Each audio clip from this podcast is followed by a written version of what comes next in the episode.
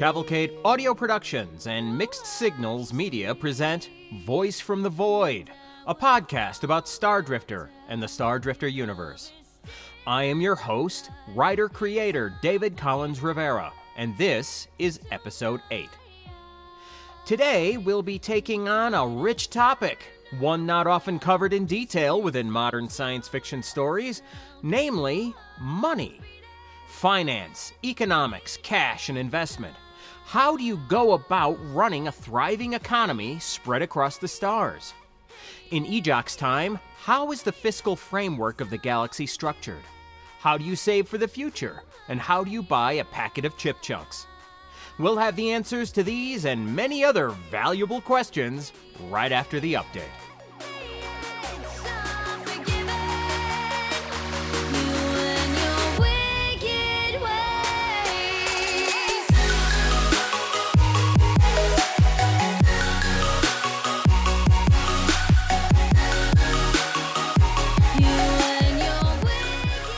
Okay, here it is. I decided to take the holidays off from Book 4, All He Surveys. Accordingly, there wasn't much progress on that front in December, although I have gotten back into it since the new year. It's bubbling along, or simmering, or warming up at least. I did work on other projects a short Christmas episode of my audio sitcom Eddie K, and a long overdue issue of the Cavalcade audio newsletter High Desert. In that issue, I covered the second half of our vacation misadventures this past spring and talked about my plans and schemes for 2019. Now, I'll be presenting a new Star Drifter audio short story in the next issue of the newsletter, if all goes according to plan.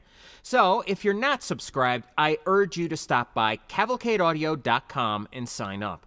It's free, and we'll be going back to a monthly schedule this year. New content gets released through there first. Those of you who are on the list, be on the lookout for the audio story Lacey and Time, set soon after the events depicted in The Proposal. The story's not finished yet, but I like what I have so far.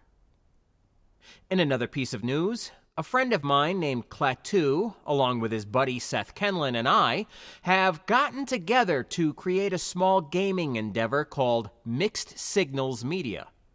It'll have a focus on tabletop role playing, card, and board games.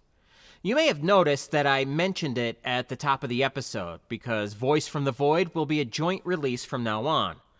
No, you won't be hearing anyone else on this show. It'll still just be me, and everything else will continue to be the same. So why am I bothering? Well, one of the more ambitious goals we have for Mixed Signals is to produce role playing game materials for Star Drifter. The idea is to create a game setting and specific rules that are easily adaptable to various popular game systems. That's a long way off just yet, but we know how to approach it and have full intentions of doing so. If you like Star Drifter, and I assume you do because you're listening to this, and you like gaming, this will be your opportunity to play in Ejoq's universe. Uh, When it's ready. Head on over to our blog at mixedsignals.ml. At the moment, we're focused on articles about gaming, technology, the creative process, and new supplementary ideas for fantasy RPG adventures, with plenty more to come. Sign up to the RSS or Atom feeds and get something strange and wonderful delivered to you every single day. Eventually, we'll be doing a podcast and all sorts of stuff. I'll talk more about Mixed Signals Media as projects and ideas evolve. Okay, current status.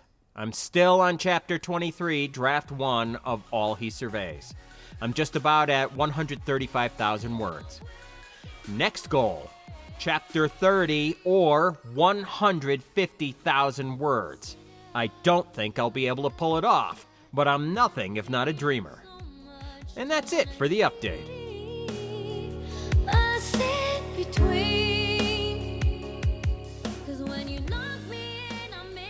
In for Ejoq's time, the bulk of humanity has settled upon a single currency, the official name of which is the Credit Unit of Exchange, or CUE, pronounced Q, just like in English.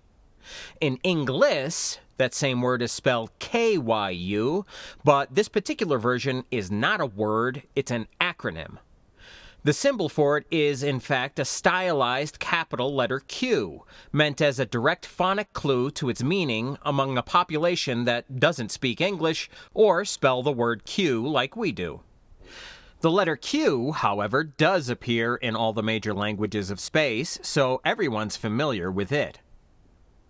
In referencing a particular amount of money, say 100 units of this currency, a person would write the number 100 as numerals, followed immediately by a capital Q, no space, 100Q. Being an acronym, the plural of the Q is technically credit units of exchange. So you'd say 2Q, 3Q, 4Q, whatever, not 2 Qs, 3 Qs, 4 Qs.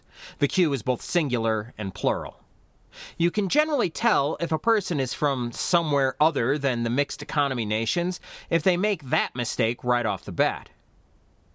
The Q is an electronic currency. There's no such thing as printed or minted Q. It can probably be seen as a descendant of modern cryptocurrencies, but that technology eventually merged with fiat currencies, mostly on Terra, and was superseded by other approaches. The Q does not derive, either in architecture or philosophy, with any of our modern cryptocurrencies, and was designed without any direct reference to them. The Q was created by a banking coalition spread throughout AINSpace and was, at first, meant as a common certificate of exchange between the member banks located in disparate states with widely differing currencies and economies. Their goal was to bypass individual financial firms, stock exchanges, investment speculators, and other money handlers centered in highly fluctuating and more or less gambling based markets. The credit unit of exchange was anchored to a single agreed upon rate based on the collective economies of the nations wherein the member banks were located, taken as a whole. It was not a speculative tool for trading back and forth on the open market against other currencies, but rather a way to deliver funds from one banking house to another without risk. An equivalent today might be some sort of bond fixed to the gross domestic product of the entire world averaged over time, so that relatively predictable peaks and valleys could be anticipated and factored into transfers or holds on large sums.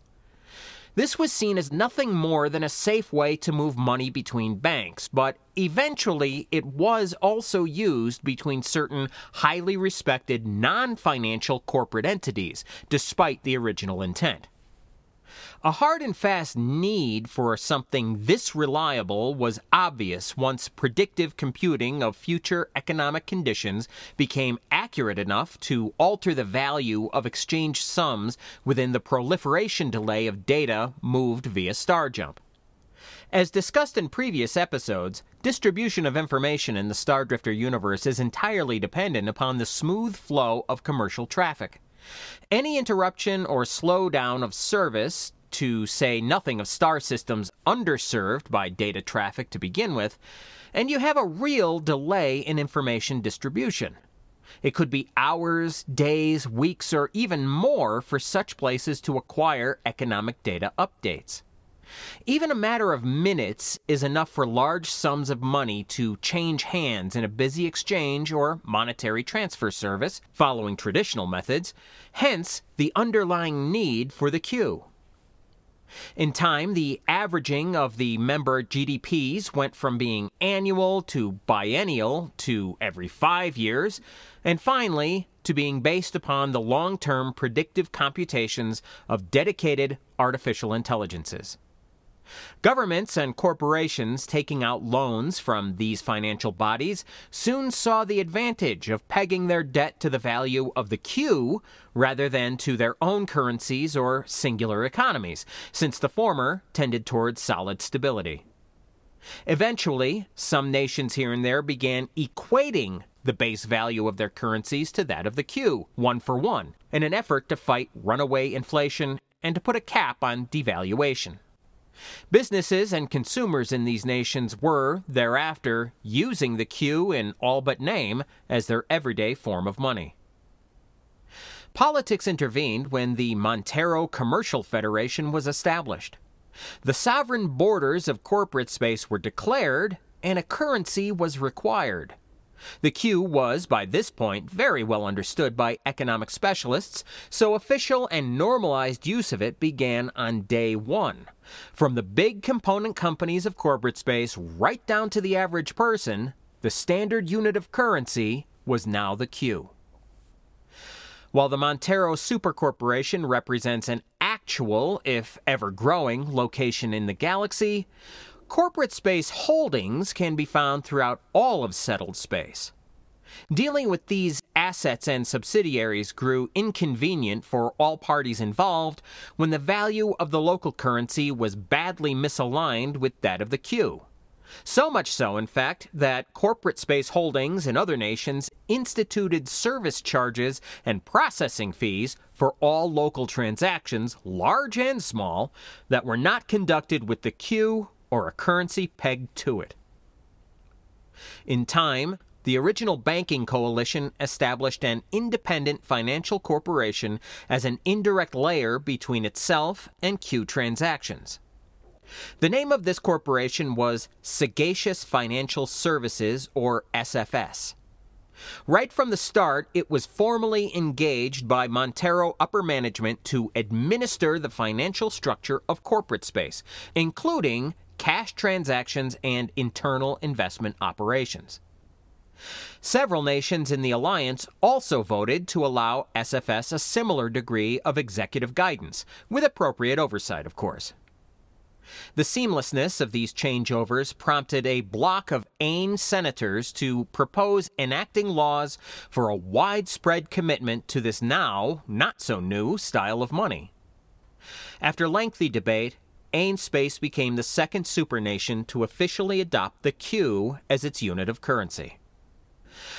Noble Space was much slower to cleave to the Q, with this Duke or that Countess holding out for various personal, sentimental, or philosophical reasons. It took an imperial edict from Empress Nicoletta I, affectionately nicknamed the Radiant Lass, to finally make it universal within the empire. Like elsewhere, SFS offices and facilities were set up there as licensed franchises by various important families, including that of the Empress herself. Church space has only adopted the Q sporadically thus far. The majority of substates in that supernation continue to use a complicated and inefficient system based largely on barter and so called letters of state, which act like redeemable coupons for large suppliers of goods and services.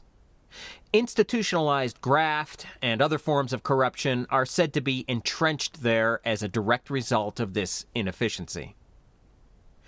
Now then, the need for long term savings and investment by ordinary people was seen as key to creating a rich, stable multinational economy. Nothing instills interest and faith in an economic system like personal investment. It requires not only part of one's wealth, but also at least a slight degree of education about money. Many schemes were tried in many places, and many of these simultaneously. Eventually, the concept of hard and soft credit evolved and was adopted in Ain, corporate space, and most places in the empire. Hard and soft credit are terms you'll find in economic discussions right now, here in the 21st century. It's important to understand, though, that our modern financial definitions of these terms have nothing at all to do with the ones used in this future time. They are entirely unrelated. In the Stardrifter sense, hard credit may be best seen as the modern equivalent of cash. Transactions with it are not necessarily anonymous the way physical cash deals are, but they can be, if desired, depending upon the exact nature of the deal. Hard credit is linked to an account owned by an individual or corporate entity. In many places, this account, along with a corresponding soft credit account, is created at birth, following the individual around throughout the course of their life. Arranging access to this financial data is usually among the first orders of business whenever a person arrives in a new place. This type of information is mostly delivered through the normal data harvesting and dissemination process performed by commercial starships throughout space, as discussed in a previous episode. It's entirely possible, therefore, to arrive in a place ahead of the latest financial updates, more or less remaining broke until that information catches up. At the beginning of Book 2, Street Candles, Ejoq finds himself in this type of bind, and as a result, ends up taking the first job that comes his way.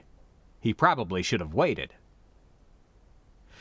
The way hard credit transactions are generally conducted is for the purchaser to go through the ident verification process, usually in the form of an instant DNA check of some kind.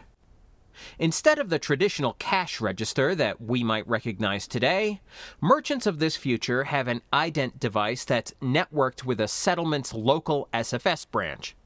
It instantly establishes the consumer's identity, verifies they have enough hard credit to cover the transaction, and then proceeds to deduct the appropriate number of Q from their account and place it into the merchant's. Transaction fees do not exist in this service, as the cost of operating the Q system as a whole is covered by Sagacious, which makes its own profits through very short term yet fully insured investments of tiny fractions of a settlement's fluid cash in local only, low risk financial markets. Sometimes the length of these investments is only a few fractions of a second, but in that time, SFS has profited by a few fractions of a Q. Spread out over the thousands, millions, or billions of Q transactions per day in a star system or on a planet, an SFS is able to provide a free service, air quotes there, to one and all, while still pulling down a substantial profit. Hard credit can be put into physical electronic devices called wallets. Despite the name, these can take nearly any form, from data sticks, cards, rings, subdermal implants, and much more. Wallets may be universal, allowing anyone to use them, or they may be encrypted, requiring a passkey. Whatever the form, they are a way to access at least some of your ready cash when the most current data load is still forthcoming. Not every merchant accepts universal wallet transactions, since they can have a shady reputation, but many do.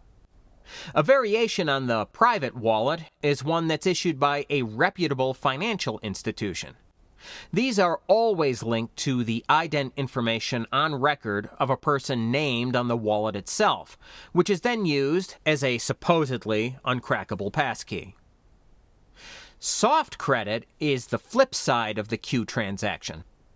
By law, a certain percentage of all wages, dividends, and other profits earned by ordinary citizens must be issued as soft credit. This is money that is automatically placed into that individual's personal long term investment account. This account is quite safe, accruing income slowly over time. The money remains in the account until the individual reaches retirement age, at which time it becomes unlocked and usable. Soft credit means that elderly citizens no longer need to worry about their golden years, nor is the burden of care placed upon families or the state. Some people feel that mandatory soft credit is unfair or even tyrannical, but the majority do not. There are legal mechanisms in place to access one's soft credit earlier than retirement age, but they are neither easy nor quick, and this is deliberate. In corporate space, AIN, and the Empire, everyone is a personal investor. Citizens may move their soft credit around to any authorized low risk investment fund as they wish. High or even moderate risk investments can only be made with hard credit. The profits from these riskier investments, or percentages thereof, can then be funneled into soft credit accounts if desired, which is one safe way for people to take chances with their money for the sake of their retirement.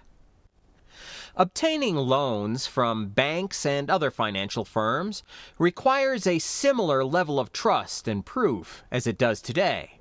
However, it is illegal to use one's soft credit as collateral, nor can it be easily seized by debtors or lost to lawsuits and fines. It is an underlying philosophy of this monetary system that all people have a fundamental right to a comfortable future. Upon reaching retirement age, many decide to use their soft credit with other, less restrictive investment plans, often with portfolios that balance risk with safety and allow for a monthly stipend. With the rise of age reassignment procedures, or ARP, more and more people who are physically young in body but elderly in years are gaining access to the minor fortunes they built up over the course of decades allowing for interesting, if chaotic, financial trends to arise. Some of these folks do the reinvestment stipend thing and just stay retired, living modest lives of relative leisure. Others reinvest and take the stipend, but also continue to work, adding their wages to the monthly dividends, which allows for some true luxury.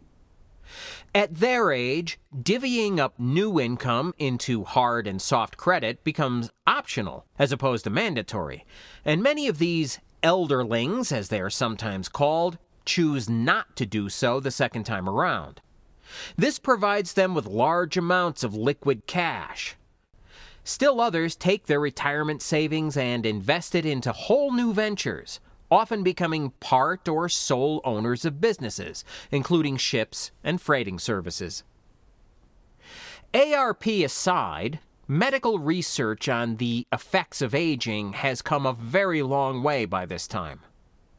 Most of the symptoms of age related illnesses can be minimized or even eliminated, allowing for a much greater degree of robustness and health for older citizens. Taken together with the imposed financial structure of soft credit, this has mitigated the appalling expenses associated with care for the aged. Costs that would be impossibly burdensome to any national economy when the human population has ballooned to such incredible numbers across the stars. The approach individual governments take on taxation varies widely. In some places, taxes are levied on the general population in order to cover the operating costs of the government as well as the construction and upkeep of infrastructure. In other places, the larger burden is on businesses. In still others, the tax bill is shared by both. Some nations experiment with complicated systems that supposedly do away with taxes entirely, usually requiring them to charge processing and handling fees for just about everything. All these taxation systems are possible, at least in theory, using the Q as the underlying currency. Now then, something mentioned in Star Drifter from time to time is a space vessel's build bond. The purchase cost of even a small spaceboat is beyond the means of most working folk. Consortiums sometimes are able to purchase vessels outright, especially if they're used, but most often a type of financing is arranged equal to the building cost of the vessel, plus whatever profit margin the manufacturer has chosen, plus the financing rate. This is the build bond, and it's held as a letter of title until paid off, either by the financing arm of the original manufacturing company or by a separate financing service. Vessels tend to change hands quite a bit. The build bond does not follow the current owner, but rather the vessel itself. The value of the ship or boat can often be seen as the difference between the remaining debt of the bond, which adds to a vessel's purchase cost, versus the vessel's age and current condition, which tend to devalue it. Every prospective owner dreams of finding a vessel that's in good shape, largely free of outmoded internal systems, and with a low build bond. This exact combination, however, adds to its resale value, so uncovering a bargain can be difficult. Any new owners of a vessel take on its build bond at whatever state it's in, up to and including being in arrears and on the repo man's list. Older, obsolete vessels, as well as damaged or neglected ones, can end up for sale at deep discounts. This price is usually independent of the build bond, so ongoing costs for the new owners might include both a loan to a finance company for the actual purchase of the ship and a separate debt to the manufacturer for the bond. Defaulting on either can result in loss of the ship through repossession. As a final note, it has been observed by some that, aside from minor border disputes here and there, military conflict between the three supernations that utilize the Q as its base currency, along with sagacious financial services to oversee and issue it, has effectively ceased. One cynical argument is that this is mere coincidence, and it'll only be a matter of time before they get around to annihilating each other. The optimistic view is that it's a sign the human race is finally growing up. A more rounded opinion seems to be that it's the very act of mixing economies between corporate space, AIN, and the Empire which has made large scale war, or more specifically its aftermath, much too expensive a proposition to entertain. No longer do rich autocrats look over borders with hunger or contempt because they are very often looking at their own property and investments when they do. Attacking the neighbors now seems an awful lot like attacking oneself. Some economists speculate that the future of the galaxy is a blended one, where fiscal, political, and social differences no longer matter. They see the coming years as being filled with joint ventures and cooperation with universal peace and growth as priceless side benefits. Others who are, perhaps, less hopeful or inclusive point toward church space, with its chaotic, often contradictory stances on money and finance, as examples of a very large economy that will not be going anywhere near the Q model for the foreseeable future and no one yet knows what sort of money or financial structures are in place out in the frontier regions, where, even now, the foundations for vast societies and their unknown economies are perhaps being formed. It's possible the Q will help to shape those societies of humankind that are yet to come. It's also possible it will amount to little more than a footnote seen in the scope of history. Perhaps the final word on money and wealth has yet to be written.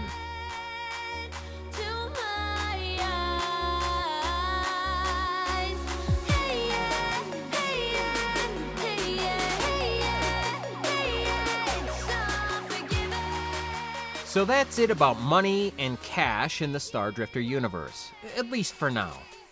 Obviously, one could do a podcast about this subject all on its own, but that's some other, more boring show, not this one. If you have any questions or comments, drop me a line and we'll get you squared away. Next time, we'll lay off star jumping for a bit to take a look at non jump capable space boats. Just because a vessel can't leave its home star system doesn't mean it's crippled. You always want to use the right tool for the job, and never has that been more true than in Ejoq's time. Spaceboats range from largely automated cargo vessels all the way up to huge military battle boats, more than capable of holding their own in nearly any conflict. Boats are small and boats are big, coming in every configuration imaginable, and this future simply couldn't run without them. Join me as we cover the details of future sublight vessels that move and work within the far flung star systems of the galaxy. Next time on Voice from the Void.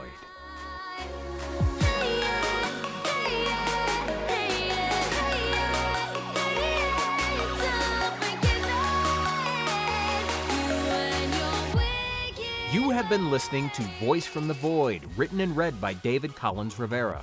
This podcast is a presentation of Cavalcade Audio Productions and Mixed Signals Media. The theme music is a piece called Wicked Ways by Killabyte. That's K I L L A B Y T E. featuring Danica Nadeau and is available through No Copyright Sounds at ncs.io slash wickedwaysid. This podcast discusses fictional works and characters and is not meant to portray any person, living or dead, nor any particular place or situation. Voice from the Void is copyright 2019 by the author and is released under a Creative Commons Attribution Share Alike 4.0 international license. Feel free to use it for any purpose, even commercial, and I encourage you to do so. Thank you for listening. Take care.